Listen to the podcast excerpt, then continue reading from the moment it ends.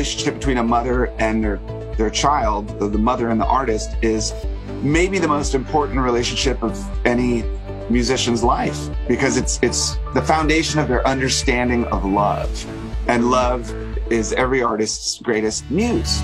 I went on the road with my son David to explore the stories of mothers of musicians. Music bonded the two of us. Dave Grohl of Nirvana and Foo Fighters fame, DC icon status, son of Virginia, the Commonwealth, and also his mom, her name's Virginia. She's a public school teacher.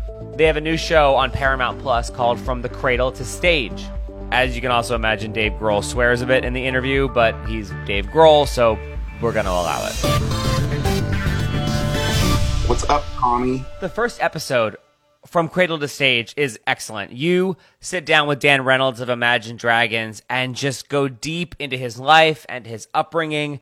You know, one of the great things about uh, going into these interviews with people is not knowing. So, I, you know, I do a little bit of homework before I sit down with the artist, but I like the feeling of discovery when I I, I am I'm honestly and legitimately legitimately asking them like what's what's your story?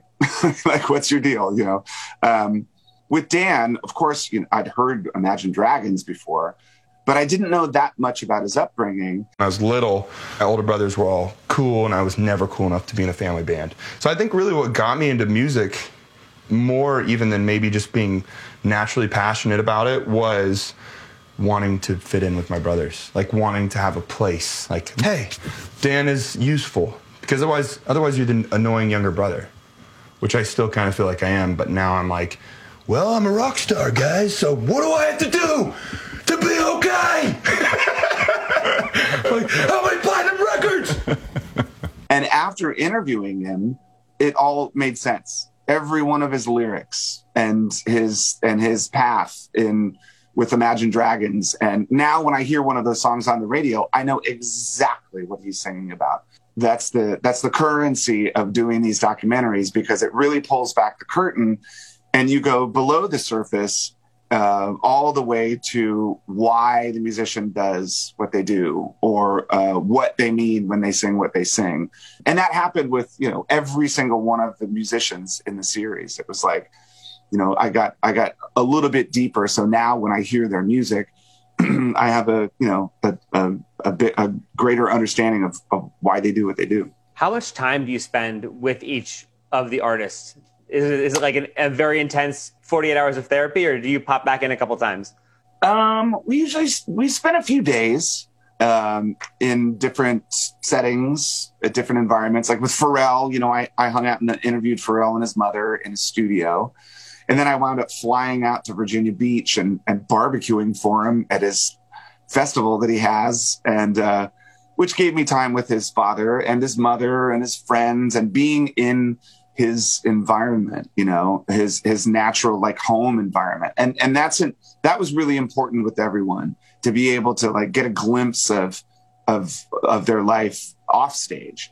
Um, so, and, and usually what would happen is like my mom would would go take uh, their mom over in that corner, and then I would take the musician over in that corner, and we would both speak each other's languages to you know, and then we would then all meet and just kind of laugh about um, shared experiences and parallels, and it's not something that I that I had done before. You know, like I'd interviewed Dolly Parton, I'd interviewed President Obama, I'd interviewed Chuck D from Public Enemy, but sitting down with like shooting skeet with Miranda Lambert's dad over a lake in Texas. Like that was not that was not something I ever imagined doing.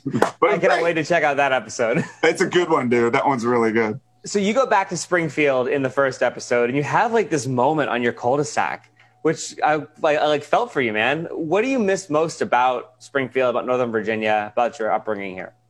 Like you said earlier, it's a lot different now than it was then. I mean, you know, I I moved to Springfield, I think when I was three or four years old, maybe like 70, 73, 1973. So, you know, life was very simple back then. And those, um, you know, those, those rows and rows of suburban streets and manicured lawns and, you know, the beltway 100 yards from your front door, like, um, I, I have very fond memories of growing up in Springfield. You know, as a Gen Xer, I'm supposed to like complain about my dysfunctional, traumatic childhood, but I didn't have that. I, I just didn't, you know, I, my mother was a public school teacher. She taught at Thomas Jefferson High School and I went to North Springfield Elementary, which is one block from my house. And I rode bikes and I played lacrosse and I played in punk rock bands and I went downtown to see my favorite bands who became my heroes and my friends. And, um, so when I think of, of Virginia and growing up there, you know, there was, there was, there was an aesthetic that I, that I haven't found anywhere else. And there's a feeling when I come home that I don't get uh, anywhere else. You know, when, when I come back to Los Angeles after a tour, I don't feel at home. You know, when I when I when I lived in Seattle, I would fly back there after a tour. And I didn't feel like I was back at home.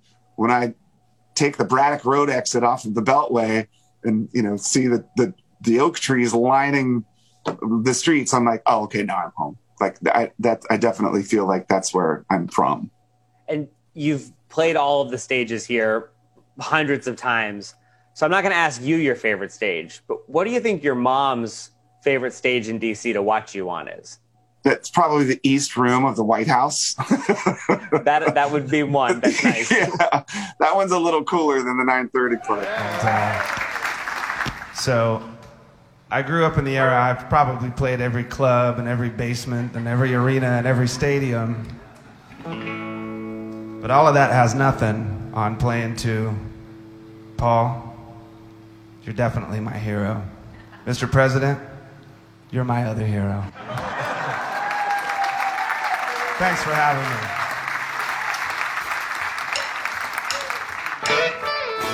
Having gone from um, playing community centers and and sort of uh, makeshift punk rock venues to then you know, more established clubs like the 930 Club, um, to then to then playing the the local arena or RFK Stadium. You know, it's it, it's uh it, has been it's been quite an experience. I mean, it's been a long time. Oh my god, I think about it sometimes. You know, I, I started playing those clubs when I was 16 years old, and so you know, that's that's almost 40 years ago.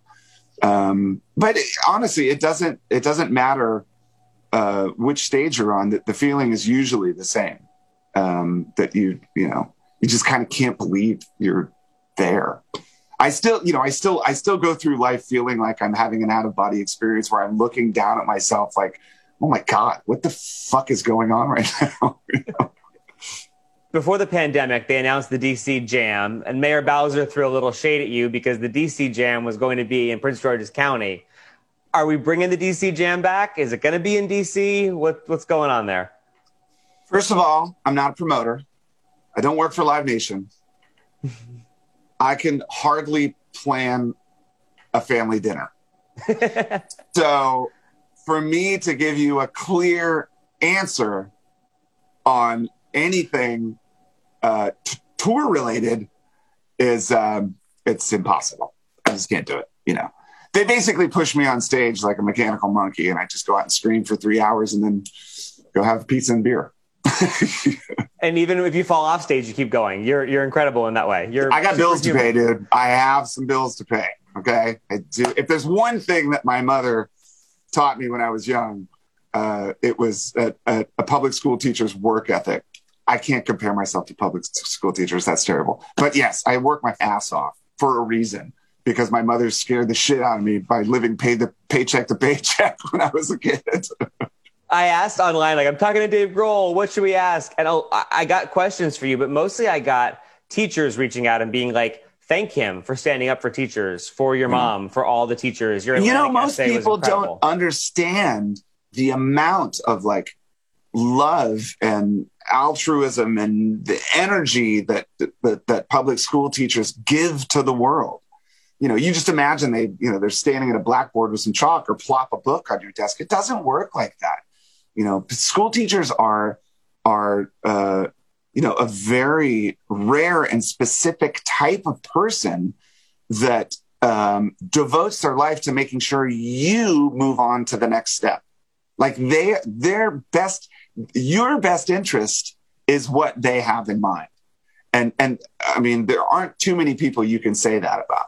So I, I have, you know, an undying, unwavering respect for public school teachers because can you fucking imagine that's that's your life? Putting everyone ahead of you for the rest of your life to make sure that they go on and you know achieve their dreams? It's fucking heavy. I have nothing but respect for public school teachers. We've seen your mom in this interviewer role now. Knowing her as like a classroom teacher were you impressed or surprised how great she is as an interviewer on Cradle yes, but you know, it's it's funny. I remember when her book came out, we had to do like these promotional book tour things. Those were amazing. I've watched so many of them on YouTube. When they were really fun. The drugs you did, oh my god. the first. The oh my first, god. I know. Well, it was great. I mean, listen, my mom and I could we could talk about anything together, and of course, at this point, she realized I ain't no saint. And that at that time I was, you know, sneaking out of the house and taking acid with her favorite students. So, um, but um, the first one we did, I had I had to interview her. You know, I'm used to getting up in front of thousands of people, but I was nervous for her because I thought, oh no, she's going to choke up. She's going to flip out. There's thousands of people here, and she has to speak uh, comfortably in front of these people. And I remember like giving her a softball right out of the gate, like, how did you become a mother or whatever I said? I don't remember. And um, she said, well, let me tell you the thing about, and then I remembered like, oh my God, that's right. She was a public speaking teacher. She was a forensics coach. She was a debate coach. She was in the drama department. She was a creative writing teacher. It was like, what am I? I'm the one that should be worried. Oh my God. She, you know, she could stand up there and give a State of the Union address off the top of her head. And so, yes, for a moment, I was like, oh God, I hope she can handle fame. and then she just, she was like, yeah, it was easy. Nothing. I didn't realize your mom was a debate coach. As a debate kid, she's even cooler now. Well, I mean, this is the thing. Like, you don't want to argue with your mother. She's a debate coach. You just say, "Yes, mom, I'm sorry." Dave Grohl, thank you for the time. It's Cradle to Stage on Paramount Plus, and good luck. Hopefully, you'll be a two-time Rock and Roll Hall of Fame inductee pretty soon. Fingers crossed. See what happens, man. A huge thanks to Dave Grohl of the Foo Fighters for taking some time to chat about his brand new show, From the Cradle to Stage. You can check that out on Paramount Plus and get more episodes of The Tommy and Kelly Show. Anywhere you get your podcast, just search Tommy and Kelly, or you can get all of our Real Fun DC shows on the Real Fun DC app.